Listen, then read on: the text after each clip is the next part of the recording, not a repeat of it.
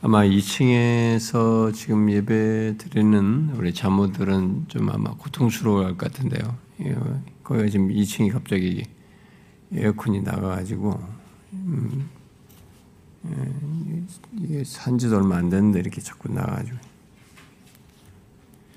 어, 그 회사명을 말하면 큰일 나겠죠. 얼마나 지금 덥겠어요. 지금 굉장히 더운데. 아마 2층에서 하시는 분들은 에어컨도 없는 아프리카에서 선교하시는 분들을 생각하면서 좀 동참하면서 좀 참아야 되지 않을까. 왜냐면 문도 못 열거든요. 옆에 또 민원이 들어오니까 옆에서. 그러니까 덥, 덥잖아요. 선풍기에 의존해야 되는데. 아, 너무 우리가 여기 4층은 너무 이렇게 편안하게 하는데 2층이 힘들어서 좀 미안하네요. 자무들에게.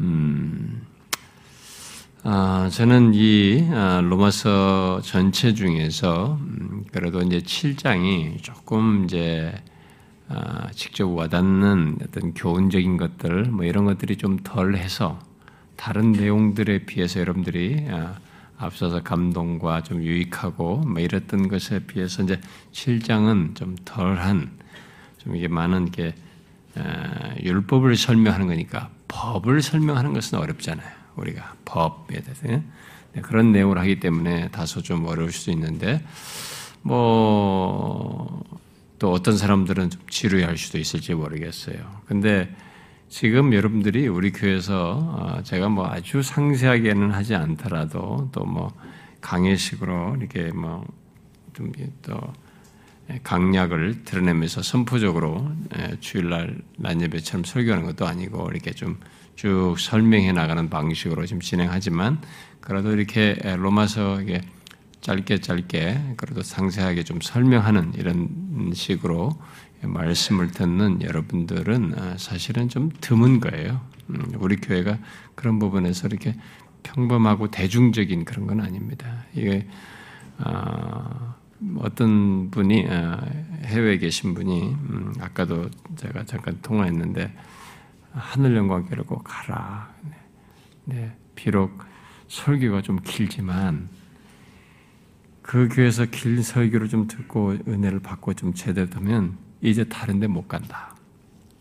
정말로 도움이 된다. 정말 네 영혼이 거기서 가서 영적인 유익하고 변화된 사람들이 많은 줄 아니까 꼭 거기 가라. 이렇게 추천을 했다고 그래요.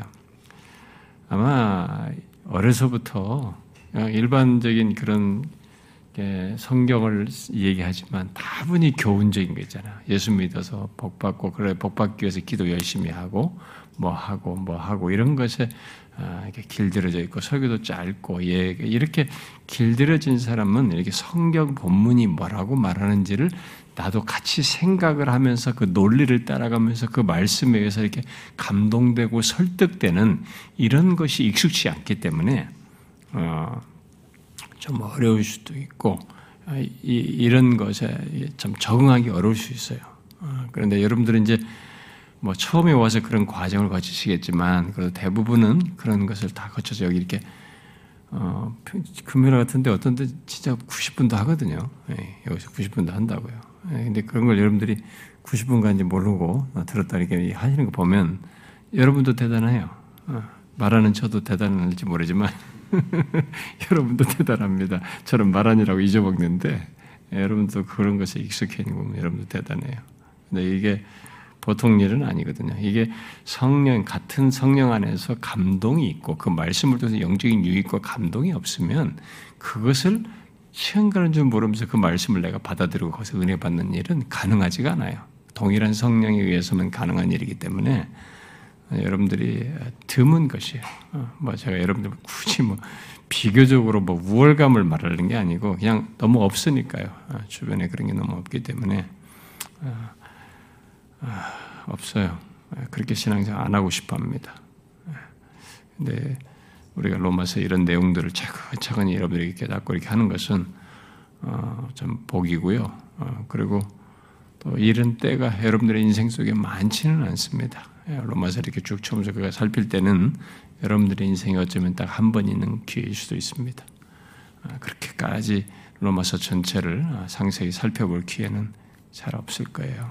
음. 저도 지금까지 인생 중에 한 번도 없었거든요. 음. 예, 그래서 어쨌든 이 7장이 조금 내용이 다른 데에 비해서 약간 설명을 해야 되고 법에 대한 얘기 때문에 혹시라도 비교적으로 조금 어, 집중을 요하고 뭐 상대적으로 좀 덜 감동적이다라고 할지라도 그런 것에 개의침하고 주님의 말씀이 이것을 통해서 결국 뭘 말하려고 하는지를 따라서 여러분도 그 영적인 유익을 같이 얻을 수 있기를 바랍니다. 음. 어, 우리 수련회 제가 음, 뭐 아직 다음 주도 남고 시간상으로 다음 주까지 받고 그럽니다만은 뭐더 실제로는 두 주가 남아 있습니다만 어, 뭐 조금 숫자가 좀 아직까지 여유는 있더라고요. 근데 저쪽 수련의 장소가요. 어, 최대 수용을 우리가 펜션을 다 빌려서 빌린 것까지 해서 거기에 최대한 다 꾹꾹꾹 집어넣어도 460명이 맥시멈이에요. 네. 네, 우리가 작년에도 한 430명 했는데 뭐 좀 빠져나가고 한 408명인가 10명인가 뭐 된 걸로 기억합니다. 막판에 신청했다가 또 빠지는 사람도 있거든요. 어, 그래서 그게 또 그나마 다행이었습니다. 작년에. 네. 근데 진짜 460명 이렇게 되면 진짜 우리가 그 이상은 뭐 안 오리라고 생각하지만은 예, 그렇게 되면은 우리가 스톱 시켜야 돼. 왜냐면 거기 가서 진짜 어디 집어넣을 데가 없단 말이에요. 그런 어려움이 좀 있는데 어, 신청을 하신 안 하신 분들은 이제 빨리 이제 하실 분은 하시고 근데 사실 여기 벌써 어, 외 국에서도 이제 물론 우리 중국 팀들이 많이 오죠. 뭐 내가 보니까 아까 아이들까지 합해서 거의 50명 되더라고요. 근데 거기도 오죠. 뭐 일본 우리 선교 거기 교회에서도 몇 명 오길지 모르겠습니다만, 근데 해외에서도 일부러 좀 오시대요. 예, 이, 이 수련회 참여하려고 수련회 참 아, 아직도 믿겨지지 않는데 수련회만 참여하려고 영국에서 오시 잘잘 안 믿겨집니다. 수련회 끝나고 바로 가신다고 하더라고.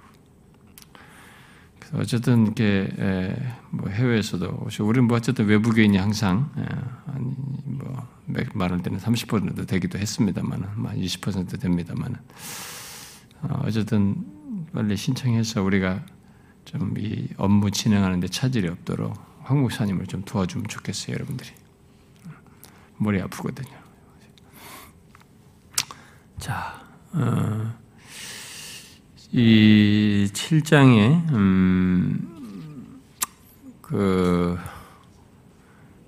아, 먼저 우리가 지난 시간에 이 7장 전체를 어, 이렇게 개관했죠. 어, 개관보다는 전체 7장을 이해하는 배경을 어, 설명했죠. 7장 어, 배경과 함께 7장에 대한 간단한 개관을 했습니다. 아, 이미 지난 시간에 말한 대로 이 7장을 해석하는 것은 아, 앞선 많은 성경 연구가들이나 성경 해석자들이 너무 다양한 주장들을 말하고 있어서 어, 더 복잡해요. 이야기가 그들 때문에 더 어렵게 여겨지기도 합니다. 아, 그러나 우리는 일단 6장과 음, 7장이 아, 이 앞에 5장 끝 부분에서 말한 것을 이렇게 예, 말한 것에 질문이 제기되고 어, 실제로 오해하는 사람들을 염두에 두고 어, 거기서 제기한 두 가지 사실, 예, 두 가지 오해될 수 있는 그 내용을 어, 다룬다고 했습니다. 예, 하나는 어, 죄가 더한 곳에 은혜가 아, 예, 넘쳤다라는 말과 관련해서 그래서 이 죄에 대한 설명을 하는 거죠. 죄에 대한 오해를 해결하는 내용을 6장에 주로 집중해서 했습니다. 죄에 대하여 죽은 우리라고 얘기하면서 설명했어요. 아, 그리고 그 5장 끝부분에서 어, 율법이 들어온 것은 어, 범죄를 하게 한다, 하려 한다고 한 것으로 인해서 율법에 대한 오해가 생길 수 있는 것을 이제 아, 또 그것을 설명하고 정리해 줘야 하기 때문에 바로 이제 그 내용을 6장과 아, 7장으로 이렇게 연결해서 설명을 부가 설명하는 거죠. 그런데 7장이 이제 바로 이제 그 율법에 대한 내용입니다. 그래서 6장은 주로 어, 죄에 대한 오해와 관련된다고 하면 7장은 이제 거기서도 율법이 나오지만 언급이 되지만 그것도 주로 죄고 7장은 여기서도 죄 얘기가 나오긴 하지만은 아, 율법에 대한 오해와 관련해서 말하고 있다라고 했습니다. 자, 그런데 율법과 관련된 오해는 이제 여기 7장에서 다룰 때 율법과 관련된 오해는 크게 두 가지로 이렇게 치우쳐서 생겨나는 오해라고 했죠. 하나는 그것을 우리가 율법주의로 말을 하는 것이고 또 다른 하나는 율법 폐기론으로 말하는 이런 두 가지 극단의 오해가 아, 있다라고 했습니다. 그래서 그런 율법에 대한 오해가 여기서도 약간 기저에 있는 거죠. 그런 것도 기저에 두고 바울은 이제 그리스도 안에서 율법에 대하여 생긴 이제 변화죠. 예수 그리스도로 말미암아 율법에 대하여 어떤 변화가 생겼단 말이에요. 이제 바로 그것을 이제 여기 7장에서 설명하기 위해서 논증해 나가는 거죠. 어? 설명해 나가는 거죠. 그래서 8장 4절로까지 연결해서 말을 하고 있다라고 했습니다. 자, 그러므로 우리가 7장을 살피면서 계속 염두에 두어야 할 사실은 그 배경, 특히 5장 후반부에 말한 것으로 인한 오해와 반발을 염두에 두고 율법에 대해서 말을 하지만 그 율법을 단순히 여기서 이 율법에 대해서 설명할 때는 단순히 우리의 개인적인 차원에서만 개인적인 차원에서 율법을 말하기보다 물론 우리 개인과 연관되게 되죠. 예수 믿는 사람에게 생긴 변화니까 우리에게 개인되지만 그렇게 그 사실을 설명하기 위해서 이 7장에서 전개하는 내용의 배경에서 우리가 염두에 둘 것은 개인적 차원보다 역사적인 차원이 더 중요하게 여기서 어, 고려돼서 설명하고 있다. 예, 그리스도에 의해서 생긴 이 율법에 대한 변화죠. 어? 그리스도에 의해서 생긴 의해서 시작된 새 시대에서의 율법의 위치가 무엇인지를 말해주고 있다. 바로 그것을 먼저 배경적으로 기억하는 것이 중요하다라고 했습니다. 그래서 지난 시간에 앞서서 정리한 바로는 그리스도에 의해서 시작된 새 시대에서 율법은 율법주의도 아니고 율법 폐기론도 아닌 어, 어떤 것이에요? 제3의 내용인 것이죠. 그것을 종교학자들은 이 바울이 그 제3의 내용으로 말한 것을 율법의 제3의 용도다라는 그런 말로서 설명을 정리해 줬죠. 그러니까 그러기 전까지는 종교학자들이 발견하기 전까지는 바울이 이렇게 말을 했어도 율법에 대한 새로운 설명을 제3의 내용으로 설명한 것을 교회 역사가 일부만 알았어요. 특별히 중세 교회는 그걸 모르고 그런 것을 주장하지 않고 율법주의를 가르쳤죠. 아, 그래서 역사가 계속 이 두 극단이 끊임없이 있어 왔습니다. 율법주의와 율법 폐기론이 지금도 계속돼요. 아, 우리가 이제 율법 이야기를 하니까 법을 이야기하니까 이제 아, 여러분들이 뭐 법 얘기하는데 무슨 감동이 있겠어요? 뭐 이게 뭐 그것도 좀 어, 별로 시큰둥하고 뭐 이런 것이 별로 안 알고 싶고 빨리 끝나 넘어가고 싶다고 하지만은 어, 여러분이나 저나 예수를 믿는 신앙생활의 여정은 이 율법과 어떤 연관성을 가지고 있습니다. 부정적으로 연관을 갖든 제대로 된 제대로 알아서 연관을 갖든 어떤 식으로 연관을 갖고 있어요. 그래서 어떤 사람들이 이런 얘기하면 다 무시하는 사람들이 있단 말이에요. 그 무시하는 그 사람들 가만히 쫙 진단해 보면 어, 율법에 대한 이해가 결핍되어 있어요. 그래서 어쩌면 둘 중에 하나예요. 율법주의거나 율법 폐기론이거나. 아, 제가 지난주도 얘기했다시피 이 율법에 대한 성경이 말하는 율법에 대한 이해를 정확하게 바르게 갖추고 있지 않으면 아, 예수 믿는다고 하지만 그 사람의 신앙과 삶이 큰 혼란에 빠져요. 자기가 나름대로 예수를 믿는다고 열심히 하는데 율법주의에 빠져서 열심히 내는 거예요. 음? 계속 이렇게 하면 안 되고 이렇게 하니까 칭찬을 이렇게 하니까 복 받고 이렇게 하니까 보람이 있고 뭔가 있으니까 그, 거기에 매여 가지고 열심히 하는 거예요. 그래서 율법주의적으로 신앙생활 사람들을 보면은 굉장히 헌신적이에요. 굉장히 열심입니다. 진짜로. 아, 정말 특이해요. 그러니까 겉, 겉모양 봐서는 진짜 예수 잘 믿는 것처럼 보이는 거죠. 그런데 우리나라에 뭐 그런 사람이 한둘이야죠. 음, 뭐 흔하단 말이에요, 우리나라에 진짜. 지금도 굉장히 많은 사람들이 아, 이두 극단에 빠져서 뭐 그것도 좀 이제 예수 그리스도로 말미암아 이제 율법에 큰 변화가 왔다고 하면서 하는 사람들도 보면 복음을 또 크게 강조한다고 하면서 이렇게 하는 사람들 보면 율법을 무시해요.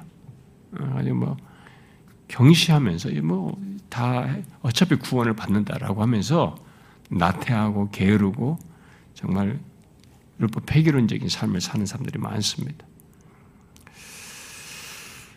그래서 결국 율법에 대해서 지금까지 사람들이 알고 드러낸 것은 세 가지다라고 했죠. 하나는 율법주의, 또 다른 하나는 율법 폐기론주의 또는 무율법주의, 또 다른 하나는 바울이 지금 그리스도로 말미암아 율법의 변화가 생긴 것으로 말하는 제3의 종교학자들이 말한 제 율법의 제3의 용도에 해당하는 것입니다. 아, 바울은 이 세 번째 내용은 그리스도 안에서 성취되어서 갖게 된 이 율법의 율법과의 관계를 여기서 이제 쭉 설명해 나가는 것이죠. 예, 스토트 같은 사람은 그것을 율법을 성취하는 자유인으로 어, 설명을 했었죠. 음, 아, 그래서 율법을 두려워하며 속박되지도 않고 또 율법을 그것은 율법주의죠. 또 율법을 싫어하고 거부하고 무시하지도 않는 이것은 무, 율법 폐기론이죠. 그 양극단이 아니라 율법을 오히려 그리스도 안에서 성취됐지만 그 성취된 조건에서 율법을 사랑하고 그것을 성취하는 자유인으로서 이 그리스도로 말미암아 자유인으로서 살아가는 것 이걸 바로 세 번째 설명으로 이 얘기를 하는 것이죠. 자, 그런 배경적인 어, 이해 속에서 7장을 지난번은 전체를 이렇게 배경적으로 했으니까 이제 세부로 들어가서 살펴봅시다.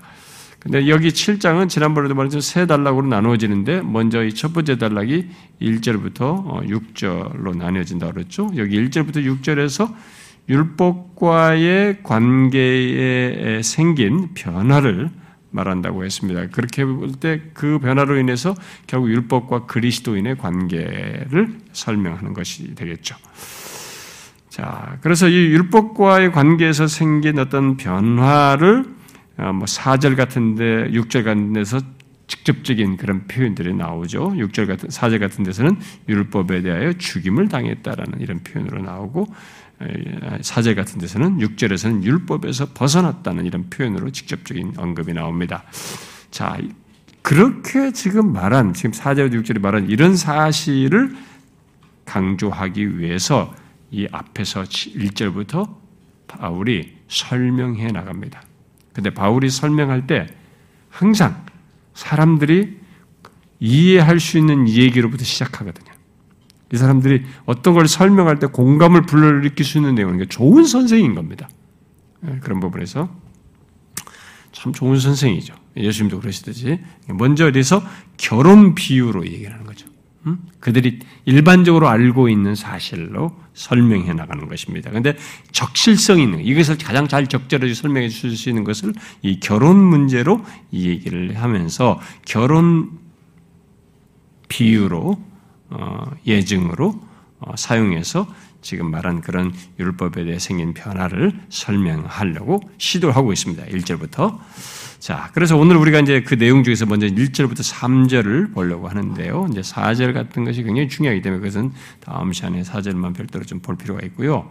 자, 그래서 먼저 여기 1절에 음, 이 편지의 수신자인 로마 교회, 어, 대제 로마 제국의 중심부인 이 로마에 있는 로마 교회 성도들을 형제들아라고 부르면서 알지 못하느냐 이렇게 얘기했어요.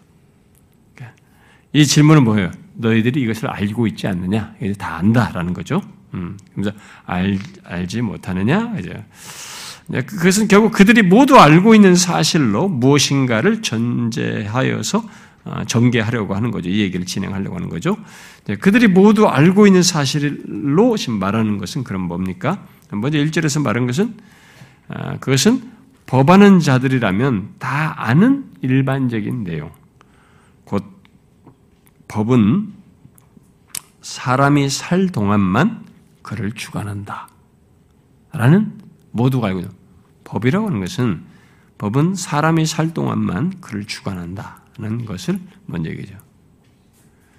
내가 법하는 자들에게 말하노니 너희는 그 법이 사람이 살 동안만 그를 주관하는 줄 알지 못하느냐? 이렇게 얘기하고 있어요. 자, 여기서 법은 어, 무엇을 어떤 법을 말할까요? 하, 여기도 설명이 다양하더라고요. 주석자들마다 여러 설명이 있어요. 뭐 스토트 같은 사람은 로마 그리스도인들이 알고 있는 유대의 법과 로마 법을 다 함께 포함해서 말한다 이렇게 주장하고 로이준스 같은 사람은 보편적인 법을 아, 말하는 가운데 모세의 법도 포함한다 이렇게 주장하기도 하고 뭐 무 같은 무나 어떤 슈라이너 같은 이런 성경 신학자들 현대 주석가들은 딱 잘라서 이것은 모세 율법이다 어? 이렇게 아, 말하기도 하고요. 또 어떤 사람은 여기에 관사가 있고 없고를 가지고 설명을 하려고 해요. 앞에 법하는 자들에게 말한다 라고 했을 때 이 그럴 때는 이 법은 관사가 없으니까 일반적인 법을 말하는 것이고 근데 그 법이다고 말을 했을 때 여기는 관사가 붙었으니까 이것은 어, 율법을 말한 모세 율법을 말하는 것이다. 뭐 이렇게 설명도 하고 다양하게 설명해요. 자 이렇게 어, 이 모세의 율법에서부터 시작해가지고 로마법 사람들의 보편적인 원리를 뜻한다라는 등으로까지 이게 설명이 다양한 것은 뒤이어서 설명하는 이 결혼 관계 속에서의 법 문제를 말하고 있는데 이런 정도는 결혼과 관련된 법은 대체적으로 모든 사회가 다 있단 말이에요. 그러니까 모세 율법에도 있고 모세 율법에도 이 문제가 뼈가 있단 말이에요. 그 유대 그 유대인들은 유대의 법으로서 이 성경 율법에 따라서 다 전통적으로 거기에 좀 더 체계화해 다 알고 있는 내용이란 말이에요. 그런데 뭐 로마법이든 뭐든 일반 사람들 갖는 보편 원리 속에 이 결혼과 관련된 법들이 다 있는데 지금 뭐 그런 일제부터 법하는 자들에게 하니까 뭐 이것은 성경 모세 율법을 몰라도 누구나 다 아는 내용이니까 막 얼마든지 설명 가능한 거예요. 그래서 이게 설명들이 정말 다양합니다.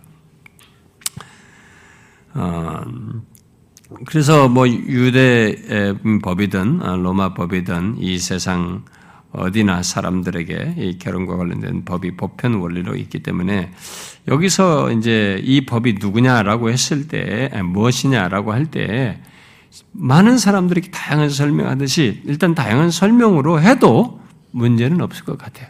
여기서 뭘 하더라도 뒤에 가서 정리를 할 필요가 있을 뿐인데 여기서 정리할 때 초, 초반부에 정리할 때는 말할 때는 뭐 그것은 상관없을 것 같습니다. 아, 그래서 결론적으로 강조하려는 것이 이제 이런 결혼에 대한 법을 가지고 이 결혼 비율을 가지고 거기서 법적인 문제를 말하는 것은 일반법이나 모세법이나 공통적으로 있기 때문에 뭘 말해도 상관은 없어요, 사실은. 이것을 가지고 바울이 결론적으로 말하려고 하는 것을 놓치지 않는 것이 뭐 더 중요해 보입니다. 어, 뭐 설명이 너무 다양해가지고 읽을수록 복잡해요. 음. 그래서 법에 따라 여기서 지금 말하는 거죠. 법에 따라 결혼했다가 남편이 죽음으로써 결혼한 여자가 그 다음에는 결혼한 남편에게서 자유하게 된다는 일반적인 결혼법을 여기서 이어서 말한단 말이에요. 아, 그러면서 이제 그리스도로 말미암은 율법과 그리스도의 관계를 강조하고자 하는 것이 이제 여기서 내용 속에서 어, 이 바울의 요점이기 때문에 뭐 무슨 법으로 설명을 하든 뭐 공통 분모가 있어서 어, 일단 그것은 문제가 될 것 같지는 않아요. 그러나 우리는 이제 앞에서도 말했다시피 5장에서부터 율법에 대한 오해를 정리하는 차원에서 이 얘기를 꺼냈기 때문에 중요한 것은 율법과 결국 핵심적으로는 관련성을 가져야 돼요. 설명으로는 일반 법을 뭐 어떤 법을 다 포함해서 말을 한다 하더라도 여기서 결국은 율법을 정리해야 되기 때문에 율법을 모세의 율법을 여기다가 끼고 어, 핵심 중요하게 끼고 이 내용을 전개하고 있다라고 어, 말을 해야 됩니다. 어, 뒤에서도 보면은 7장에서도 계속 다 이제 율법 얘기가 나온단 말이에요. 9장 7절에서도 모세 율법과 관련되고 7장 12절에서도 율법과 관련된단 말이에요. 그래서 그게 이제 일단은 비중을 두고 봐야 됩니다. 그래서 바울이 음, 1절에서 아, 법하는 자들에게 라고 말한 것을 했을 때 일단 그 대상은 이 편지 수신자들이 아, 이방인 그리스도인들도 포함되는데 이들은 뭐 유대인들의 전통 속에서 받는 이 성경의 모세 율법을 통한 이 지식도 가지고 있었을 것이고 유대 그리스도인들은 더 가지고 있었을 것이고 또 그들은 일반 법도 다 알고 있어 로마 법도 알고 있었고. 아, 그렇기 때문에 그런데 구약의 내용들을 많이 인용하는 걸 보게 될때 아, 유대 그리스도인들뿐만 아니라 이방인들도 이 모세 율법을 알고 있었을 것으로 보여져서 그냥 성경 신학자들이 말하듯이 모세 율법을 두고 말하는 것이다 이렇게 해도 뭐 크게 틀리지는 않다고 봅니다. 아, 거기에 따라 우리 설득력이 있을 수도 있어요. 여기 보면은 이방인 그리스도인들이 로마서의 수신자들 중에 많이 있었잖아요. 근데 여기다 보면 모세 율법 얘기 많이 나온단 말이에요. 구약 얘기가 많이 나오거든요. 그러면 그들이 그런 것에 지식이 있다고 좀 전제하고 얘기했잖아요. 그러니까 이걸 아예 그냥 법을 앞에 관사가 없다고 해도 그것도 저도 결국 모세 율법을 말하기 위한 것이다라고 설명해도 상관은 없다 이 말입니다. 일반 법으로 설명을 시작해서 하든 자, 음, 그래서 음, 그런데 이제 모세 율법의 어떤 것보다 모든 사람들이 아는 보편 원리로 어, 이 세상의 결혼과 관련된 법을 아는 것 속에서 말하는 것으로 7장 어, 1절을 시작한다고 시작해놓고 모세율법으로 간다 이렇게 말을 해도 뭐 별로 상관은 없을 것 같아요. 그래서 어떤 설명을 우리가 다 받아들이고요. 그 일반적인 그런 이해 속에서 어, 이것을 이해한다면은 그러면 이제 한 가지 좀 이제 어, 여기 주관한다라고 말한 이 말을 어, 일반적인 의미로 해석을 해야 됩니다. 일반적인 법으로 어, 이 얘기를 한다고 하면은 여기 주관한다는 것을 일반적인 의미로 바울이 이 단어를 강조해 왔거든요. 앞에서. 그러니까 그, 그렇게 하면은 이 주관한다는 말을 그냥 일반적으로 그 구속력을 갖는다. 법이 구속력을 갖듯이 구속력을 갖는다는 아, 그런 일반적인 의미로 어, 설명을 해야 됩니다. 그런데 바울이 앞에서 이 주관한다라는 말을 아, 중요한 단어와 연관시켜서 썼어요. 앞에서. 어, 기억하시나요? 거기는 주장한다라는 말로 번역됐을 텐데요. 어, 앞에 한번 보실래요? 음, 6장 9절에 6장 9절에 보니까 거기에 주장하지 못한다. 주장하다는 말을 여기 주관하다고 똑같은 말이에요. 여기. 거기에서 6장 9절에는 이 주장한다는 뭐와 연관시켜요? 사망과 연관시켜요. 그런데 또 뒤에 6장 14절을 보시면 거기에 주장하지 못한다. 주장하다는 말이 여기 주관하다고 똑같은 말인데 여기서 이 주장은 뭐와 연관시켜요? 죄와 연관시켜요. 그러니까 바울이 어, 이 주관하다는 말을 여기 율법에도 쓸 때는 이 연결선상에 있다라고 좀 봐, 보면은 이 성경신학자들이 말하는 게 맞는 거예요. 여기 이 법은 이 모세율법이다. 이렇게 보는 거죠. 이 중요한 단어를, 음, 앞에서 사망과 관련해서 또 죄와 관련해서 이제는 율법과 관련해서 이 세 개는 지금 연관성이 깊단 말이에요, 지금. 예수 그리스도 안에서 이 세 가지와의 관계가 변화가 된단 말이에요. 결국 예수 그리스도로 말미암아 그것을 지금 계속 로마서에서 얘기를 하고 있단 말이에요. 그렇게 볼 때는 이 여기 주관하다는 말은 여기서 주관하다는 말을 이 법과 연관시 되는 이 법은 모세 율법과 밀접하게 관련됐다고 해석할 수 있는 거죠. 그래서 죄와 사망의 지배와 율법의 지배를 연결시켰다라고 보는 겁니다. 근데 우리가 여기 6장 14절과 15절에서 보면 죄의 지배 아래 있는 것과 율법 아래에 있는 것으로 벌써 연결을 시켜놨어요. 죄의 지배와 율법의 지배는 연관성을 가지고 있다. 법 아래 있지 않다. 이런 말로 해서 연관성이 있다. 벌써 거기서부터 시켜놨단 말이에요. 예, 그래서 그런 맥락에서 보면 여기 주관하다는 말은 어, 이 죄, 사망, 율법 이렇게 연결시켜서 바울이 말했다고 보게 되는 거죠. 자, 어쨌든 여기서 바울은 이런 연결을 통해서 그리스도께서 구원을 이루시기 이전의 역사가 예, 예, 그렇게 보면은 그 구원을 예, 구원을 이루시기 이전의 역사가 특히 이스라엘 역사 속에서 율법의 지배 아래 있으면서 또한 죄, 죄의 지배 아래 있었다라는 것을 말하는 그것을 배경적으로 말하고 있다고 어, 설명할 수도 있겠습니다. 이제 그러나 이제 1, 절 1절 하반절의 내용을 많은 사람들이 이제 주장하듯이 모세 율법을 몰라도 적용할 수도 있단 말이에요. 그러니까 일반 법, 보편 논리가, 보편적인 법을 가지고도 설명할 수 있단 말이에요. 이제 그렇게 하게 된다 그러면은, 어, 여기 1절만, 1절 상반절만 놓고 보면, 예, 그야말로 일반법과 보편적인 법의 원리를 말한다고 설명을 할 수도 있죠. 근데 제가 아까도 말했다시피, 모세율법을 말하던 일반법으로 말하던 지금 이것을 말해가지고 바울이 내리고자 하는 결론에는 유사하게 연결되기 때문에 사실 뭐 그거 가지고 다툴 일은 없어 보여요. 어, 그런데 제가 굳이 설명을 하는 겁니다. 왜냐하면 이 설명을 안 해놓으면 다음에 여러분들이 어떤 책을 읽고 어떤 책을 보면 달리 설명된 게 있어요. 다 유명한 사람들이고 우리가 긍정적으로 생각하는 사람들 다 있어요. 그러면 그러면 이게 뭐야 또 틀렸다 이렇게 혼란스러워하고 괜히 들었던 것을 또 부정하는 이런 일을 여러분들 한단 말이에요. 그런 걸 보면은 예, 그렇게 하지 않도록 하기 위해서 제가 조금 배경적으로 설명해 주는 것입니다. 아, 그래서 일반 법으로 설명한다면 법은 사람이 살 동안만 주관한다라는 것은 다 아는 바죠. 모세 율법이든 일반 법을 두고든 다 알 수 있죠. 자, 물론 이제 2절 이하에서 구체적으로 이 결혼과 관련해서 말을 하면서 유대법과 어, 관련해서 말할 때는 이게 과연 유대 전통에서 하는 법으로 말을 2절 를 3절을 말하는 것이냐 아니면 로마법 같은 것에도 이런 게 있느냐라고 할 때는 조금 나뉩니다. 로마법은 조금 달라요. 유대법은 여기에 2절 3절에서 어, 일치가 되는데 약간 달라요. 그래서 이제 모세 율법이라고 사람들이 또 주장을 하는 겁니다. 자, 어쨌든 여기 주관한다라는 말은 어, 일반적으로 설명하면 구속력을 갖는다라는 것이고 또 통치한다, 지배한다라는 그런 얘기입니다.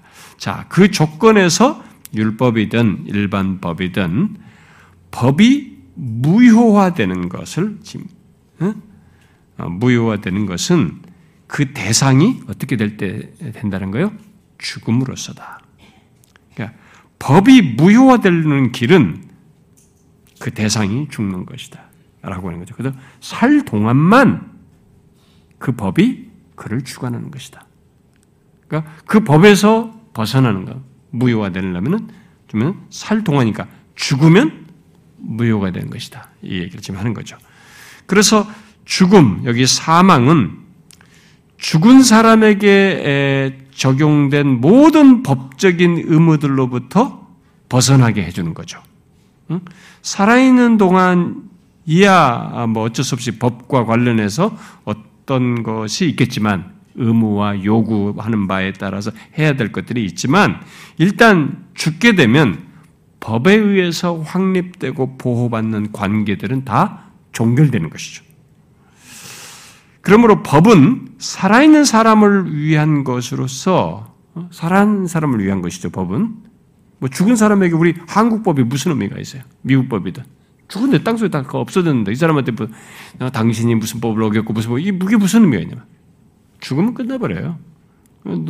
그래서 자살해 버려요. 노무현 대통령 같은 경우도요. 한참 뭐 조사하려고 난리 했는데 딱 자살하니까 이게 됐잖아요. 어, 뭐, 사람들은 이렇게 연민하고 그렇지만은, 어, 이게 이제 뭐 사람은 또 그때는 막 욕했다가도 이제 또 지금 향수해 가지고 막 향수에 젖어 가지고 다 이제 또 막 흠모하고 막 띄우는데 한국 역사에서는 치욕이에요. 음, 대통령이 자살했다는 것은 자기 앞에 있는 현안 문제를 아무리 그게 잘못해서 잘잘못을 했어도 그걸 당당하게라도 아니면 잘못한 것은 어떻게 해서라도 대통령으로서 그동안에 자기가 통치하면서 국민들에게 법을 따르라고 했고 법을 집행을 요구했고 이렇게 했던 사람이기 때문에 자기가 당당히 받았어야지 그렇다고 해서 자살한 것은 한국 역사의 치욕이고 세계 역사에도 치욕입니다, 사실은. 우리는 우리가 여기 안에 있으니까 그냥 이 안에서 사니까 이게 그러려니 하는 거지. 진짜 그것은 부끄러운 일이에요. 그건 너무너무 우리한테 데미지죠. 우리 한국민의 우리 국민의 정서에 못을 박았습니다. 아주 아주 해악스러운 일을 대통령을 산 겁니다. 뭐 그 사람이 뭘 정치를 어떻게 냐 도덕성을 어떻냐를 떠나서 이 자살 문제는 그런 식으로 죽었다는 것은 정말 어쨌든 죽음이라고 하는 것은 무효화시켜 버린 거예요. 법이 적용이 안 되는 얘기야. 지금 여기서도 지금 그런 얘기를 하는 거죠. 그런 법은 살아있는 사람을 위한 게 해당하는 거죠. 살아있을 때만 구속력과 권위를 갖는다는 것이죠. 근데 이것은 모두가 지금 아는 바라는 것이죠. 바로 이런 법적 원리를 이제 이어지는 2절과 3절에서 예를 들어서 설명하는 것입니다. 1절에 아, 연결해서 2절과 3절을 보편적인 지식으로 또 법적인 원리로 이해할 수 있지만 아, 이 이혼과 관련된 내용은 아, 유대법과 로마법에는 차이가 있어요. 음? 그래서 이제 그런 차이도 있기 때문에 이게 막 모세율법이다고 자꾸 주장을 하는 것입니다. 그건 뒤에 가서 좀 간단히 설명을 할 기회가 오면 하겠습니다. 자, 그러면은 여기 2절과 3절에서 말하는 이 결혼법으로 말하는, 어, 말하려고 하는 것, 바울이 지금 그 중요한 지금 그리스도로 말미암아 생긴 변화를 설명하려고 가장 사람들이 알고 있는 공통분모를 다 누구나 알고 있는 사실로서 딱 설명하기 위해서 딱 하는데 이 결혼 얘기 비유로 딱 했단 말이에요. 그러니까 뭐 이게 뭐 과연 뭐냐 우리는 생각할 수 있는데 아, 바울이 탁월한 겁니다. 아, 정말 좋은 설명을 해주는 거죠. 자 결혼해서 남편에 있는 여인이 그 당시 사람들이 다 알고 있는 지식이에요. 그들이 알고 있는 배경 지식을 가지고 알지 못하느냐? 그러니까 아는 걸 가지고 설명을 하는 겁니다. 남편에 있는 여인이 그 남편이 살아있는 동안에는 법으로 그 남편에게 매인바 되지만 그 남편이 죽으면 어떻게 되느냐? 죽으면 남편의 법에서 벗어난다라는 거죠. 이것은 1절에서 이미 말한 대로 죽음은 죽은 사람의 의무도 취소되게 하지만 죽, 죽으니까 이 사람에게 법을 어떻게 의무 요구할 수가 없잖아요. 그 사람도 그 사람도 취소되지만 죽은 사람의 의무도 취소되지만 죽은 사람과 어떤 법적인 관계를 가지고 있는 사람 여기서 말하면 예를 들면 죽은 남편의 아내 아내가 그 죽은 사람과의 관계 속에서 가진 의무도 있단 말이에요. 이 남편과의 관계 속에서 이렇게 하기로 했고 서로 결혼 서약을 맺었고 뭐가 했고 하여튼 관계 속에 있단 말이에요. 그 가진 의무 또한 똑같이 취소되는 거죠. 음? 그렇게 죽음으로 부부의 법적 관계가 취소될 때는 의무도 함께 사라진다는 거죠. 소위 우리가 혼인 서약을 하든 간에 뭐 결혼 법의 어떤 내용이든 간에 그와 관련된 법이나 맺은 계약에서 벗어나게 된다는 거죠. 또는 면제된다는 것입니다. 여기. 자, 유대법에서, 음, 결혼한 여인은, 어, 유대법에서 그래요. 결혼한 여인은 남편이 죽었을 때 남편의 법으로 말하는 남편과 관련된 법이나 계약이나 서약 등에서 자유롭게 된다는 것은 확실한 겁니다. 유대법에서. 어, 남편이 살아있는 동안 결혼한 여인이 남편에게 매인바 된다는 거죠. 유대교에서는 남편과 이혼할 권리가 아내는 없었습니다. 그에 반해서 남편은 아내와 이혼할 수 있었어요. 예, 그래서 예수님께서 너희들이 완악함으로 이런 이런 편법을 써가지고 이렇게 한다라고 하면서 지적도 하시고 아, 그렇게 했는 거죠. 아, 신명기 24장 같은 데 나오는 얘기입니다만 아, 유대법에 그랬어요. 그러니까 이들은 유대법을 아는 사람이면 그런 지식을 다 가지고 있는 거죠. 네, 그런 유대 배경이 여기에 묻어 있기 때문에 여기 법을 이제 모세 율법으로 어, 이렇게 말을 할 수도 있습니다. 자, 그런데 일단은 일반법으로 말을 하는 사람들에게 좀 약간 어, 문제가 되는 것은 로마법은 어, 이런 지식이 아마 없어서 어, 했을 수도 있습니다. 어떤 사람들은 현대 이런 학자들이 주로 많이 제기하는 겁니다만 이때 당시에 로마법은 남편이나 아내나 모두 이혼을 할 권리가 있었어요. 음. 아, 그런데 어쨌든 이런 사실에도 여기 법을 보편적인 법으로 말하는 사람들은 바울이 여기서 강조하는 것은 결혼한 부부의 상세한 것을 말하는 게 아니다. 뭐 로마법이든 뭘 바르든 그 거기 있는 그들의 그런 상세한 것을 말하는 게 아니고 부부는 결혼을 통해서 법적으로 효력을 갖는다는 것과 그리고 죽음을 통해서 그 결혼의 의무가 사라진다는 이 단순한 사실을 지금 여기서 말을 하는 것이다. 그야말로 모두가 아는 그런 기본 사실을 말한다고 주장하면서 설명하기도 합니다. 그래서 어떤 논리를 펴서든 결국 바울이 결혼 비유를 통해서 결론적으로 말하는 말하려고 하는 4절과 6절의 그런 내용을 말하는 데는 별 차이가 없기 때문에 그냥 두 가지 다 받아들여도 문제가 되지 않는다라고 얘기를 하는 겁니다. 자, 무엇으로 설명하든 이 결혼 비유로 지금 말을 하고 있는 것을 우리가 이제 놓치지 말아야 되겠죠. 그럼 뭐겠어요?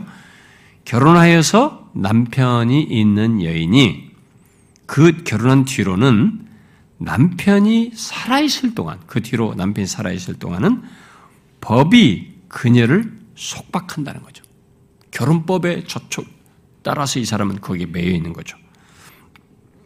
그래서 그 결혼법에 의해서 이 사람이 속박을 속박되지만 남편이 죽으면 이 법에서 이 여인은 벗어난다는 것입니다. 여기 벗어난다는 것은 무효가 된다는 것이고 면제된다 그런 얘기가 되겠습니다. 그러니까 남편의 죽음으로 어, 그 사람의 아내로서 자기가 결혼한 남편 A면은 A의 아내로서의 의무나 A의 아내로서의 지위 같은 것이 다 폐지된다 이 말입니다. 그때부터 그녀는 누구의 아내가 아닌 것이죠. 끝났는데 뭐. 뭐 과거를 누가 누가 그런 표현을 쓸지 모르지만 실질상에서는 누구의 아내는 아니 그 사람은 이미 끝난 거란 말이에요. 그러나 만일 남편이 살아있는데 다른 남자에게 간다면 그 여인은 어떻게 돼요? 음녀가 되는 것입니다. 응? 음, 그렇죠. 여기서 얘기하죠. 음, 어, 남편이 있는 여인이 그 남편 생전의 법으로는 그에게 매인받으나 만일 그 남편이 죽으면 남편의 법에서 벗어나냐. 그러므로 만일 그 남편 생전에 다른 남자에게 가면 음녀라 이렇게 말하고 있어요. 그러니까 간음을 행했다는 오명을 얻고 어, 판단을 받는다는 것입니다. 아, 그러나 남편이 죽으면 그 법에서 자유롭게 되기 때문에 다른 남자에게 갈지라도 음녀가 되지 않는다는 거죠. 3절 하반절에 그러나 만일 남편이 죽으면 그 법에서 자유롭게 되나니 다른 남자에게 갈지라도 음녀가 되지 아니하느니라. 그렇죠. 아, 예, 이런 차이를 가져오게 된 가장 중요한 것은 뭐예요? 음녀가 되는 것과 음녀가 되게 하지 않는 것. 뭐가 결정적인 차이를 가져온 겁니까? 어떤 경우는 음녀가 되고 어떤 경우는 음녀가 안 된단 말이에요. 뭐예요? 뭡니까? 응? 어, 아니 답이 뻔한데 답이 뻔한데 왜 입을 크게 안 열고 흥얼을 대냔 말이에요. 뭡니까 이게? 음? 남편의 죽음이죠. 제가 왜 강조하냐면 이것을 바울이 다 사용하는 거예요, 지금. 뒤에서 설명하기 위해서 지금 중요한 포인트를 하나씩 탁탁탁 남겨놓고 있는 겁니다. 남편의 죽음이에요. 이 남편의 죽음으로써 법적 의무가 무효화되고 폐지되었기에 다른 사람과 결혼해도 법적으로 도덕적으로 정당하다는 것입니다. 바울의 가르침은 죽음만이 결혼법으로부터 자유롭게 해줄 수 있고 재혼할 권리를 보증해 준다는 것을 말해주고 있는 것입니다. 자, 여러분들 지금은 이제 비유로 설명하니까 막 그냥 별거 없는 것 같은 이걸 잘 알아놔야 돼요. 바울은 이걸 통해서 지금 뭔가를 설명할 것들을 다쭉 깔아놓고 있는 겁니다. 배경적으로. 그들이 다 알고 있는 사실을 가지고 지금 끌어들이는 거죠. 이렇게 설명하기 위해서. 그래서 바울은 율법에 대한 오해와 자신의 율법 설명에 대한 반발을 하는 사람들에 대한 대답을 위해서 이 결국 그들이 알고 있는 결혼 비유를 가지고 설명을 하는데 우리는 질문할 수도 있습니다. 아, 왜 지금 이걸 가지고 쓰지? 왜 이 결혼 비유를 가지고 이런 율법 문제를 지금 설명을 하지? 이렇게 질문할 수도 있어요. 아, 일단 그것은 예수 그리스도로 말미암아 생긴 율법에 대한 변화, 곧 율법과 예수 믿는 우리와의 새로운 관계를 설명하는데 이게 지금 가장 적절하다고 여겨져서 그리고 그들이 알고 있는 것으로도 가장 적절하다고 여겨져서 지금 그걸로 쓰고 있는 것입니다. 우리가 다음 시간에 살필 4절에서 명확해지겠습니다만 여기 1절부터 3절에서 바울은 아, 결혼 비유 또는 이 결혼 예증으로 몇 가지 중요한 사실을 배경적으로 강조하고 있습니다. 여러 가지가 있겠지만 가장 중요한 사실 뒤에 가서 설명할 때 아, 배경 예, 설명할 때 이제 사용할 것으로서 중요한 포인트를 이 얘기를 했, 하고 있습니다. 그게 뭐가요? 최소한 최소한 중요한 세 가지만이라도 여기서 얘기를 알아야 되는데 이걸 배경으로서 지금까지 설명한 걸 가지고 여러분들 보면 중요한 포인트가 있잖아요. 결혼 예증을 가지고 2절과 3절에서 말한 것 중에서 아주 중요한 것을 미리 깔아놨어요. 뭘 지금 강조하고 있습니까? 아까 말한 죽음이요. 남편의 죽음이죠. 죽음. 그 다음 뭐요? 이 사람의 죽음으로부터 자유하게 됐다는 거예요. 자유. 법으로부터의 자유죠. 그 다음, 세 번째, 그 자유로운 조건에서 재혼의 정당함이죠. 재혼이에요. 이게 지금 중요한 배경을 깔아놓는 거죠. 뒤에 가서 설명하라. 율법과의 관계를 설명하기 위해서 그 포인트를 여기서 쭉 설명해 나가는 거죠. 그런데 어떤 사람들은 음, 여기 결혼 비유 또는 이 결혼 예증으로 율법과의 관계를 말하는 것은 너무 이게 좀 빈틈이 많다. 예, 좀이 비유를 가지고. 근데 그, 그것은 어떤 비유를 너무 상세한 것까지 다 생각하려고 하니까 이제 좀 이게 이 비유가 율법과 연관지 설명하는데 좀 문제가 있다라고 이제 주장을 하는 것입니다. 그리고 또 어떤 사람들은 여기 어, 이 결혼 비유로 이 율법과의 관계를 말한 이것을 이 2절, 3절을 해석을 하고 뒤에까지 연결을 시키려고 2절과 3절을 상징적으로 해석한 사람들도 있어요. 어, 실제로 주석가들 중에 그런 사람들이 많아요. 어, 예를 들면 여기 남편은 율법이고 아내는 그리스도인이다라고 이렇게 상, 그 상징한다 이렇게 상징적으로 설명을 하고 또 율법의 죽음은 율법의 끝남을 말하는 것이다. 어? 예, 이런 것도 잘 해석해야 되거든요. 율법이 끝났다 그래 율법의 죽음은 율법의 끝납니다. 뭐 이렇게 해서면 이게 이런 식으로 상징을 해석하면 명쾌한 것 같지만 중요한 포인트들을 놓쳐요. 그러니까 그런 식으로 무조건 상징적으로 여기서 해석하는 것들은 위험성이 있는 겁니다. 또 어떤 사람은 그러니까 여러분들 그런 걸 혹시 책에서 볼 때 휘말리지 말라고 제가 얘기해 주는 겁니다. 또 어떤 사람은 남편은 옛 자아이고 아내는 진정한 자아이다. 또 율법은 옛 자아를 정죄하는 것이다. 라고 말하기도 합니다. 또 어떤 사람은 여기 첫 남편의 죽음은 그리스도의 십자가의 죽음이고 둘째 남편과의 재혼은 부활하신 그리스도와의 연합을 상징한다. 굉장히 그럴듯하죠. 예. 예, 그러나 항상 성경에서 어떤 비유와 예증을 이렇게 사용할 때는 그 예증의 세부 사항까지를 다 연결시키려고 이렇게 어떤 완벽한 설명을 하려고 이 비유 말하려고 하는 거 이 비유 사용해서 어떤 걸 완벽하게 이 비유 하나로 다 설명하려고 하는 것은 아닙니다.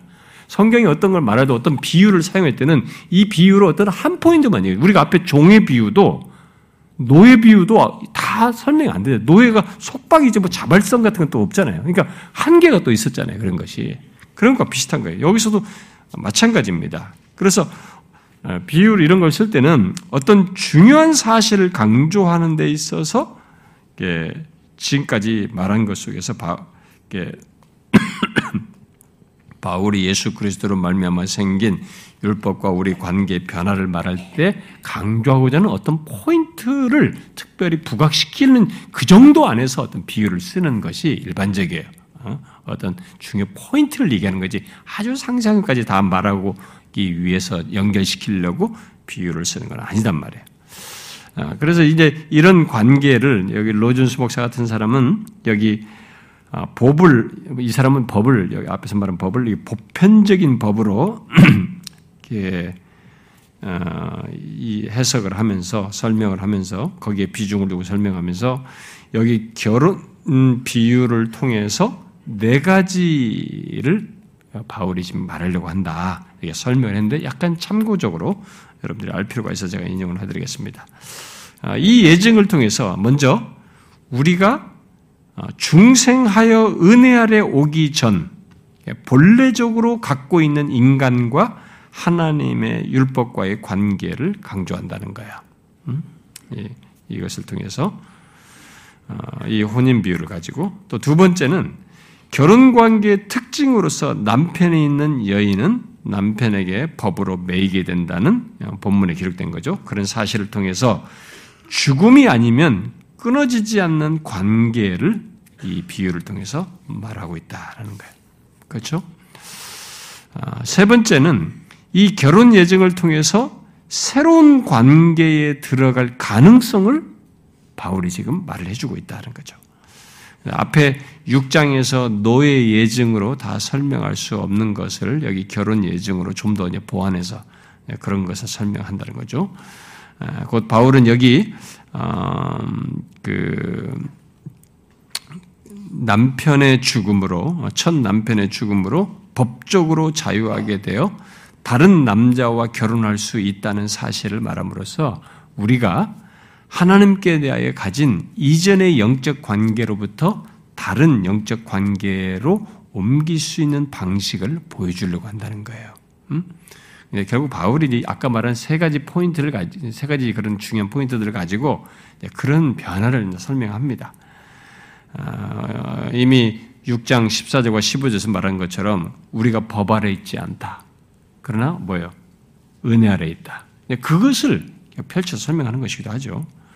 자, 그리고 마지막으로 이 결혼 예정을 통해서 말하려고 하는 것은 이 결혼 예정을, 예정을 통해서만 관계의 목적을 나타낼 수 있기 때문에 아까 노예, 노예 비유로는 설명이 잘 안 되는 거죠. 이걸 통해서만 관계의 어떤 목적을 나타낼 수 있기 때문에 지금 여기 결혼 비유를 말해주고 있다.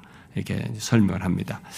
어, 여러분 결혼을 통해서 성경이 결혼을 통해서 어, 떤 나타내고자 하는 결혼 내용으로서 어, 하나의 목적이 하나의 목적으로서 말하는 것이 뭐였습니까? 장세기 1장에서 말한 것이 결혼해서 그냥 사랑만 하고 그런 겁니까? 그런 건 아니잖아요.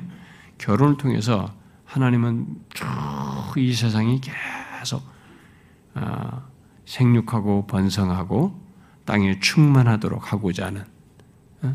더 거룩한 그런 사람들로부터 하나님 영광을 돌리도록 하는 이런 목적, 궁극적 목적이 있죠. 근데 그 궁극적 목적의 이제 1차적 목적으로는 생육하고 번성하고 땅에 충만하도록 하고자 하는 목적을 가졌습니다.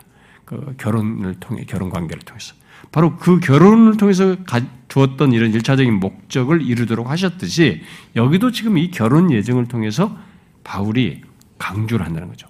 율법과 관계 속에 관계를 설명하기 위해서 결혼 비유를 쓰고 있지만 강조하는 이 결혼의 목적으로 말하고자 하는 목적 똑같이 여기서도 지금 강조하려고 한다는 거예요. 그게 뭐냐면은 4절 어, 하반절에 있는 내용이에요. 뭐예요? 4절 하반절에 지금 설명을 하잖아요. 내 네, 형제들아 너희도 그리스도의 몸으로 말며 율법에 대하여 죽임을 당하였으니 이는 다른 이곧 죽은 자 가운데 살아나신 이에게 가서 뭐 뭐예요? 우리가 하나님을 위하여 열매를 맺게 하렵니다. 이게 이 결혼 비유를 가지고 말하고자 하는 목적 중에 하나라는 거죠. 우리가 하나님을 위해서 열매를 맺게 하라는 목적입니다. 이 결혼 예정 비유를 통해서 바울이 그리스도로 말미암아 생긴 이 율법에 대한 변화, 결국 율법과 그리스도인의 관계를 어, 뭐 완벽하게 말하는 것이라고는 할 수가 없어요. 아, 완벽한 예증으로 어, 이 말을 한 것은 아니죠. 그건 아니란 말이에요. 근데 여기서 지금 이 중요한 사실을 이런 중요한 사실을 어, 사절 하반절부터 이런 결혼의 이유를 가지고 그 목적을 말해준 것은 아주 적실성 있는 비유를 지금 바울이 쓰고 있다는 거죠. 어, 첫 남편의 죽음으로 어, 율법에 죽었 그렇다고 이제 왜 이 결혼 비유 가지고 완벽한 설명이 될 수가 없냐면은 사람들이 이제 그래서 이게 적절치 않다라고 학자들에도 주장도 하기도 하는데 왜냐면은 첫 남편의 죽음으로 율법이 죽었다고 말하는 사람들인데 지금 바울은 이 첫 남편의 죽음으로 율법이 죽었다는 말을 하려고 하는 게 아니거든요. 그런 것은 여기서 안 들어있단 말이에요. 또 우리가 율법과 결혼해 아, 결혼해 있다고 하는 것을 지금 말하려고 하는 것도 아닙니다. 근데 그런 세부상까지 연결 이 비유를 말하려고 하니까 오해를 하는 것입니다. 바울은 계속 6장에서 말한 것을 제대로 이해하고 율법에 대해 바른 이해를 가지고 행하도록 하기 위해서 이 결혼 비유를 율법과의 관계로 설명하는 겁니다. 어? 그 기저에 바울이 염두에 두고 있는 6장의 내용은 예수 믿는 우리는 더 이상 율법 아래 있지 않고 은혜 아래 있다는 것입니다. 6장 14, 15절이죠. 그리고 예수 믿는 우리에게 율법은 예수 그리스도로 말미암아 변화된 은혜 아래에서의 율법이라는 겁니다. 우리에게 있어서 율법은 이제 변화된 은혜 아래에서의 율법이라는 거죠. 바로 여기 4절에서 말하는 것과 4절 하반절에서 말하는 것은 결론으로 나아가는 율법이라는 것입니다. 아, 이 3절만 설명하면은 이게 여러분들 설명이 도움이 안 되니까 제가 이, 이 결론을 살짝 약간 연결시켜 주는 겁니다. 그래서 여러분 4절이 다음 시간에 보이지만 굉장히 중요한 구절이에요. 형제들아 너희가 그리스도의 몸으로 말미암아 율법에 대하여 죽임을 당하였으나 아까 죽음이 중요한 내용이죠. 죽음 얘기예요. 이는 다른 이 곧 죽은 자 가운데서 자유한 조건이죠. 죽은 자 가운데 살아나신 이에게 가서 이분과 연합한 거죠. 그래서 뭐요? 이 새로 달라진 율법에 대한 이 새로운 변화가 생겨나서 이 사람에게 생겨난 목적이 뭐냐 이게 이 새로운 새롭게 설정된 이 그리스도와의 관계 속에서 갖게 되는 게 뭐냐 이게. 그러면 율법은 다 끝난 거냐? 죽었냐? 율법과는 아무 상관없느냐? 전혀 그렇지 않다. 이게. 하나님을 위하여 열매를 맺게 하려 합니다. 이렇게 말하고 있는 것이죠. 응? 아, 여기서 바울은 율법에 대해서 죽임을 당했다라고 말하고는 예수 그리스도와의 관계 속에서 우리가 하나님을 열매를 맺게 하려 한다는 아주 중요한 사실을 말해 줍니다. 아, 뒤에 더 상세히 설명되어야 하고 어, 또 8장 4절까지 연결해서 봐야 합니다만 율법이 예수 그리스도로 말미암아 다른 식으로 열매를 맺게 될 것을 지금 말해주는 거죠. 그러니까 율법과 이전에 예수 믿기 전에 율법과의 관계 속에서 우리가 변화가 생겼는데 이제 예수 그리스도로 말미암아 율법이 이제 다른 식으로 우리에게 열매를 맺는 이런 일이 있게 됐다는 것을 여기서 말해주는 것입니다. 네, 그런 것은 구약의 배경으로부터 쭉 연결해서 보면은 좀 더 설명할 것이 있는데요. 어, 여러분들 잘 알고 있는 한번 그 예레미야서 한번 보세요. 끝날 줄 알았죠, 여러분 여기서 내가 이제부터 시작이에요. 그건 아니고 저 중요한 포인트가 이제부터 여기서 설명해야 됩니다. 여러분 예레미야서 한번 보세요. 마치 끝나는 것인 양 마음 준비하는 사람이 있어 보여가지고 예레미야서 31장 한번 보세요.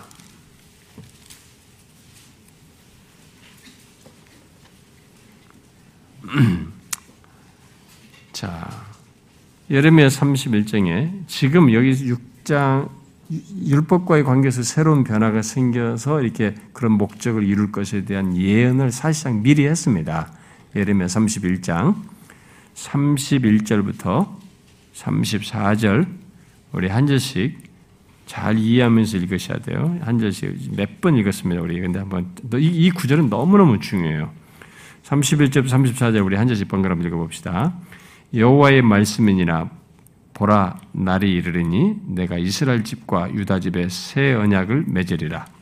이 언약은 내가 그들의 조상들의 손을 잡고 애굽 땅에서 인도하여 내던 날에 맺은 것과 같지 아니한 것은 내가 그들의 남편이 되었어도 그들이 내 언약을 깨뜨렸습니다.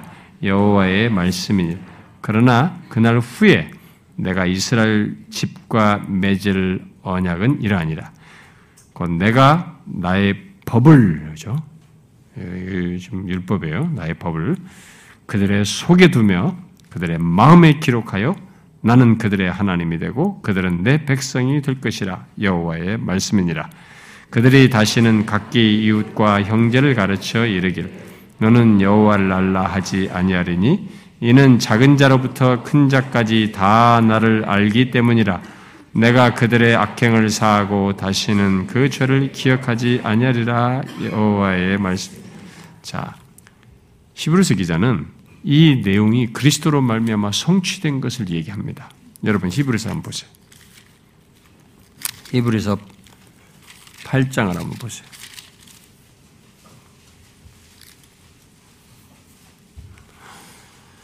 자, 이미 어, 예수 그리스도로 말미암아 율법과 우리의 관계가 새로운 식으로 바뀔 것을 이미 예레미야 선지자를 통해 예언을 했어요. 자, 그것을 이렇게 했는데 예수 그리스도 안에서 그것의 성취를 좀 더 설명하는데 그 내용을 연결하면서 설명합니다. 그 8장 어, 자, 8절부터 우리 13절까지 한 절씩 교독하면서 읽어 봅시다. 8, 어, 7절부터 7절부터 13절 한 절씩 제가 읽겠습니다. 먼저 저 첫 언약이 무흠하였더라면 첫째 것을 요구할 일이 없었으려니와 그들의 잘못을 지적하여 말씀하시되 주께서 이르시되 볼지어다 날이 이르니 내가 이스라엘 집과 유다 집과 더불어 새 언약을 맺을 또 주께서 이르시기를 이 언약은 내가 그들의 열조의 손을 잡고 애굽 땅에서 인도하여 내던 날에 그들과 맺은 언약과 같지 아니하도다 그들은 내 언약 안에 머물러 있지 아니하므로 내가 그들을 돌보지 아니하였노라. 또 주께서 이르시되 그날 후에 내가 이스라엘 집을 이것이 내 법을 그들의 생각에 두고 그들의 마음에 이것을 기록할 나는 그들에게 하나님이 되고 그들은 내게 백성이 되리라. 또 각각 자기 나라 사람과 각각 자기 형제를 가르 가르쳐 이르기를 주를 알라 하지 아니할 것은 그들이 작은 자로부터 큰 자까지 다 나를 알미라. 내가 그들의 불의를 극률히 여기고 그들의 죄를 다시 기억하지 아니하리라 하셨네. 다 하십시다. 새 언약이라 말씀하셨음에 첫 것은 낡아지게 하신 것이니 낡아지고 쇠하는 것은 없어져 가는 것이니라. 자, 이 얘기를 히브리서 기자가 하는 것은 뭐예요? 결국 앞에서부터 더 좋은 약속으로 지금 말을 하는 더 좋은 언약의 중보자라고 6절에서 말한 예수 그리스도 안에서의 성취를 얘기하는 거죠. 그 예레미야에서 지금 예레미야를 인용하고 있잖아요. 근데 그것이 지금 여기 우리가 로마서에서 말하는 지금 이 사람들에게 이 수신자들에게 설명하는 율법과의 관계가 그리스도로 말미암아 이렇게 이미 예언된 것이 달라졌다. 어? 그래서 이런 열매를 맺게 되는 것이다라고 지금 설명을 하는 겁니다.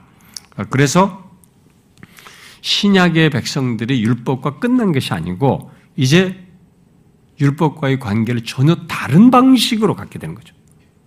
마음에 두어서 기꺼이 율법을 지켜서 어? 구원의 방법으로서 율법을 지키는 것이 아니라 이제는 성령의 능력과 역사를 속에서 열매를 맺는 율법이에요. 기꺼이 열매를 맺는 율법이라고 하는 것을 말해줍니다. 그런 차원에서 야고보도 어, 이 얘기를 한 것이죠. 자, 여러분 야고보서 한번 보세요. 히브리서 다음에 야고보서 2장 한번 펼쳐.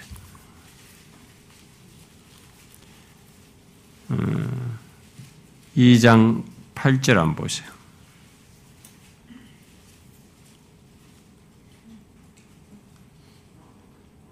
자, 읽어봅시다. 시작. 너희가 만일 성경에 기록된 대로 내 이웃 사랑하기를 내 몸과 같이 하라 하신 최고의 법을 지키면 잘하는 것이거니와. 자, 이게 지이죠 어, 이게 성경의 구약에서의 율법의 요약이잖아요. 내 이웃 사랑하기를 내 몸과 같이 하라 이것이 최고의 법이다. 예수님은 성경의 선자와 뭐 율법과 선자의 강령의 요약으로서 하나님을 사랑하고 이웃을 사랑하는 것으로 얘기했습니다. 우리가 십계명 마지막 끝에 교독하듯이 그거잖아요. 예수님도 그걸 강조했습니다. 율법을 얘기하죠. 예수 믿는 사람들이 강조한 거죠. 그러니까 우리 율법이 전혀 다른 차원에서 중요한 것이 우리에게 이제 열매 맺는 차원으로서 이게 율법이 관계가 된다는 것을 예수님께서 말씀하셨는데 지금 야고보도 그래서 강조하는 겁니다. 율법을 얘기하는 거죠. 지금. 율법이 끝났으면 율법과 너무 더 이상 관계가 없는 것이면 이런 얘기를 할 필요가 없잖아요. 그러니까 이제는 아까 4절에서 7장 4절에 말한 것처럼 열매를 맺는 율법이에요. 음? 자유인으로서 그리스도 안에서 자유인이 되어서 열매를 맺는 율법에 대해서 열매를 맺는 것이죠. 어... 그래서 이제 이 로마서 7장으로 다시 돌아오면 앞에 7장 1절부터 쭉 이런 설명을 하면서 어디까지 하냐면 8장 4절까지 설명을 하는데 이 내용의 쭉 율법을 설명하는데 이제 중요한 내용이 8장 3절과 4절이에요. 어, 지난주도 읽어 봤습니다만 다시 한번 보세요.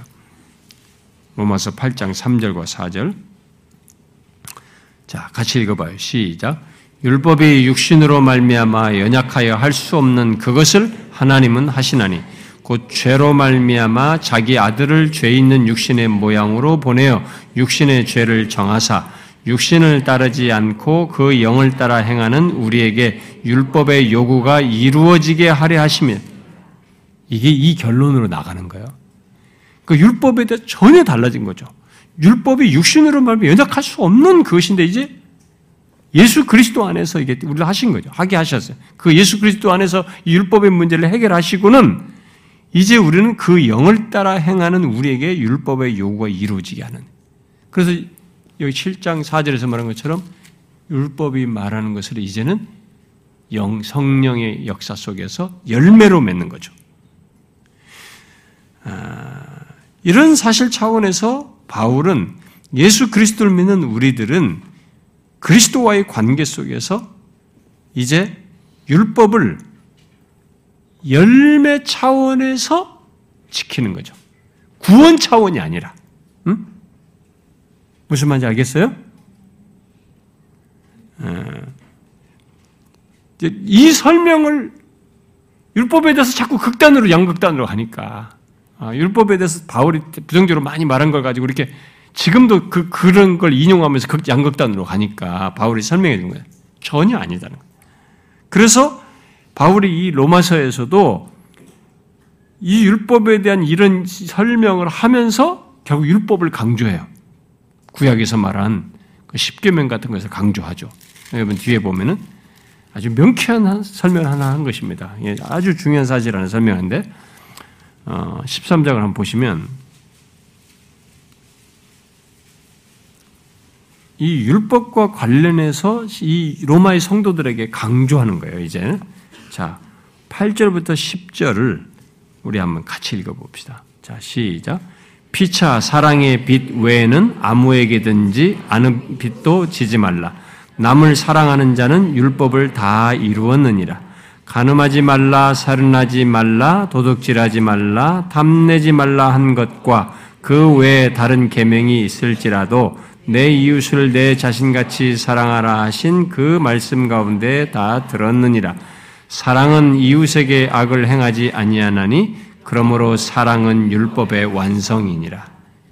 아, 예수 믿는 사람이 예수 그리스도께서 율법에 대해서 전혀 다른 성취를 하셔서 율법과의 관계를 새롭게 우리에게 하게 했는데 이 율법을 지킬 때의 율법을 구원 개념으로 속박 개념으로 아니라 이제 사랑 개념으로 하는 거죠. 사랑을 해 사랑으로 하는 거죠. 그래서 이게 놀라운 얘기입니다. 그렇게 해서 맺는 열매로 얘기하는 거죠. 이게 우리에게 생긴 변화예요. 제가 미리 뭐 결로 들어갈 얘기 벌써 또 오늘 또 많이 보여줘서 다 뒤엔 논증 해나가지만 그러면 2, 3절만 얘기하면 따분할 거 아니겠어요, 여러분들이? 결혼 비유만 얘기하면 아, 얘기하는 것입니다. 그래서 그리스도와의 관계 속에서 사랑으로 율법을 이루는 사람들이 되었다. 우리는 그렇게 해서 하나님을 위한 열매를 맺는 자들이다. 이렇게 말한 것이죠. 우리에게 율법은 그렇게 바뀐 것입니다. 예수 그리스도로 말미암아 놀라운 얘기죠. 자 질문하고 마치겠습니다. 여러분들은 그런 자입니까? 지금 그렇게 그런 차원에서 율법의 율법의 율법과의 관계를 가지고 열매를 맺고 있습니까? 이게 예수 그리스도로 말미암아 생긴 변화인데 진짜로 그렇습니까? 잘 생각해 보세요. 여러분 교회를 오래 다니는데 하나님의 이 율법이 있잖아요. 도덕법이죠, 도덕법. 예? 도덕법. 특별히 십계명 같은 거. 이것이 삶의 열매로 없다. 예수 그리스도로 말미암아 이 사람에게 생긴 율법과 이 새로운 이 놀라운 변화가 이 사람에게 실체로 안 나타나고 있다는 얘기거든요. 응? 십계명 하나씩 읽어봐요 그런 거. 십계명도 안 지키는 거야. 가장 기본적인데. 이런 계명조차도 안 지키는 거야.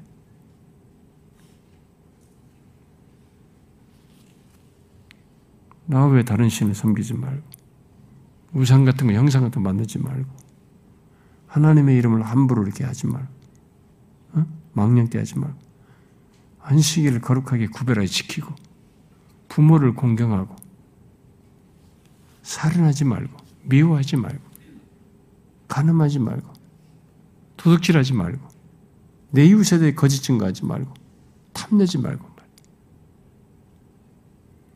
이런 열매를 맺는 거죠. 이 열매를 맺을 때 우리에게 이렇게 그리스도로 말미암아 나를 변화되게 한 그 놀라운 사실에 대한 감사이고 그런 은혜를 베푸신 하나님에 대한 나도 기꺼운 마음이죠. 능동적인 마음이죠. 마음에 심겨진 거죠. 아까 예레미야 쓴 것처럼. 굳이 누가 나한테 강요하지 않아도 기꺼이 하고 싶은 거죠. 근데 예수를 막 콧깨듯이 하는 믿는 사람들이 있어요.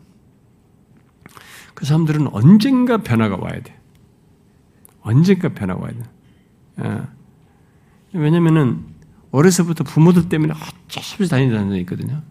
부모들 때문에 교회 다니다가 이게 그러니까 그러다 보니까 기독교가 이게 하나님을 무슨 뭐 인격적으로 뭐 교통하고 하나님과 인격적인 교감 이런 게 그게 도대체 뭐냐? 다 뜬구름 잡는 얘기처럼 들리는 거죠. 그런 게 있냐 말이에요. 왜냐면 자기는 맨날 비인격적으로 주님 믿었거든. 매 끌려오듯이 했고, 수동적이었고, 부모가 가라고 하니까 했고만. 어? 부모가 예수 믿으니까 하라고. 그리고 예수 믿는 남편 때문에, 예수 믿는 아내 때문에. 어? 뭐 이런 식으로 왔거든. 이게 안 되는 거예요. 열매를 봐야 됩니다, 여러분. 이런 계명이 자기한테 기꺼이 있어서 열매로 맺는지, 거기에 사랑의 동기가 있는지를 봐야 돼. 그게 그리스도로 말하면 생긴 변화예요. 그래서 제가 여러분들에게 듣기 싫은 얘기를 자주 하는 겁니다. 내가 모태 신앙이다, 믿는 봄이 자랐다, 예수 믿다 이런 얘기를 너무 즐거워하면 안 돼요. 오히려 그게 나한테 장애물이 될 수 있어요. 제가 얘기하지 않습니까? 은혜 받는 자리에는 내가 목사이냐, 모태 신앙이냐, 기독교적인 배경이 어떠느냐, 뭐 때문에 이런 것으로 인해서 장애를 받지 말아야 돼요. 방해를 받지 말아야 됩니다. 하나님을 대면해서 항상 그분과의 이런 내 영혼의 마음에 심기운 거죠. 내 안에서 기꺼운 것으로서 하나님과 교통하고 은혜를 누리고 그래야 됩니다. 그리고 제가 옛날에 그랬잖아요. 교회를 오래 다니는데 은혜 받지 못하는 사람들, 순서. 자기 집에 목사나 누구나 사역자가 관련 있는 사람들. 목사의 아내, 사역자의 아내, 사역자와 관련된 가족, 또 교회 안에서 이게 섬김 활동에만 주로 방송팀들 이런 사람들, 방송하는 사람. 내가 이번에도 그랬잖아요. 내가 항상 주의하거든요. 우리 그 우리 사역자들도 돌아가면서 시키는 겁니다. 또 고정되게 안 들어가게 해요. 왜? 은혜 못 받는 일이 있을까봐. 나한테 어떤 분이 그랬어요. 그 사람 방송실에서 큰 교회 방송을 섬겼던 사람이 목사님 방송실에 있으면서 은혜 받는 사람은 불가능합니다. 나는 그런 사람 본 적이 없습니다. 해보면 알아요. 우리는 여기서 쭉 예배 기도, 기도문 준비하는데 저기 있으면 이 하면서 딴지를 하는데 못 받는 사람들이 다 있어요. 그걸 다 넘어서야 됩니다, 여러분. 그런 것이 장애가 되면 안 되는 거예요. 내게 있어서 그런 걸 넘어서서 하나님의 이 우리에게 주신 선한 의도로 주신 율법이 있잖아요. 그것이 내게서 사랑의 동기도죠. 기꺼움과 자원함으로 열매를 맺는 것이 있어야 됩니다. 그러기 전까지는 그 사람은 아직까지도 주님이 얼마나 자기에게 복되신 분이시고 은혜로우신 분이며 한없는 은혜와 이 구원의 세계가 있는지 하나님과의 관계라는 것이 얼마나 엄청나고 복된지를 그냥 머리로 아는 겁니다. 아직 모르고 있어요. 존경할 만하고 경외할 만한 분이신 것에 대한 이해가 안 생기는 거죠. 율법이 우리는 기껍습니다. 기쁨의 율법이에요. 어? 이뭐 십계명 같은 것은 기쁨의 율법이라고요. 사랑하여서 지킬 것들이란 말이에요. 그렇게 해서 열매를 맺고 있는지 보시라고요. 그 사람이 그리스도로 말미암아 생긴 율법과의 바른 관계를 가지고 있는 것입니다. 근데 이런 것은 없는데 해야 되는 것은 열심히 해. 맡겼으니까 열심히 하고 막 복받기 위해서 열심히 하고 책임 맡은 열심히 하고 그리고 보상받고 칭찬받고 뭐 칭찬 안 해주면 또 크게 하고. 그 율법주의예요 이게. 아무 이 사람은 하나님의 율법과 진짜 바른 관계. 그러니까 신앙이 꽝인 겁니다. 가짜예요 정상적인. 그래서, 그래서 제가 얘기했잖아요. 이 율법과의 관계가 우리 신앙을 설명해 주는 중요한 내용이기 때문에 여기에 대부분 다 포함되어 있어요. 모든 성도들이 다 이 세상에 있는 모든 성도들이 율법과 관련돼서 세 가지 부류 중에 한 사람인 거예요. 거의. 율법주의거나 무율법주의거나 제대로 된 일을 하거나. 뭐 조금 뒤섞인 것이 있겠지만 결국 편중된 것은 세 가지 중에 하나예요. 그것을 통해서 정상적인 신앙생활을 해야 하나님을 믿으면서도 즐겁고 그 믿음에 하나님께서 그걸 기뻐하시는 것에서도 다른 것입니다. 결론이. 어떤 사람은 쭉 열심히 했는데 결론에 가면 한 게 하나도 없는 거야. 다 네가 네 자신을 위해고 이렇게 해서 뭘 하는 줄 알고 다 율법주의로 했기 때문에 이게 하나님 앞에서는 쳐줄 기뻐해 줄 게 없어 인정해 줄 게 없는 거죠. 그래서 이 부분이 정확해야 됩니다. 여러분 우리들에게 하나님을 위하여 열매를 맺게 하기 위해서 그리스도께서 율법을 자신이 다 성취하시고 우리에게 율법과의 새로운 관계를 갖게 하셨습니다. 그걸 잊지 마시고 율법의 구원적인 의미가 아니라 열매 차원에서 풍성한 열매를 맺고자 하셔야 됩니다. 십계명 같은 이 계명을 하나님의 율법을 도덕법을 정말 충실하게 지키셔야 돼요. 기쁨으로 기도합시다.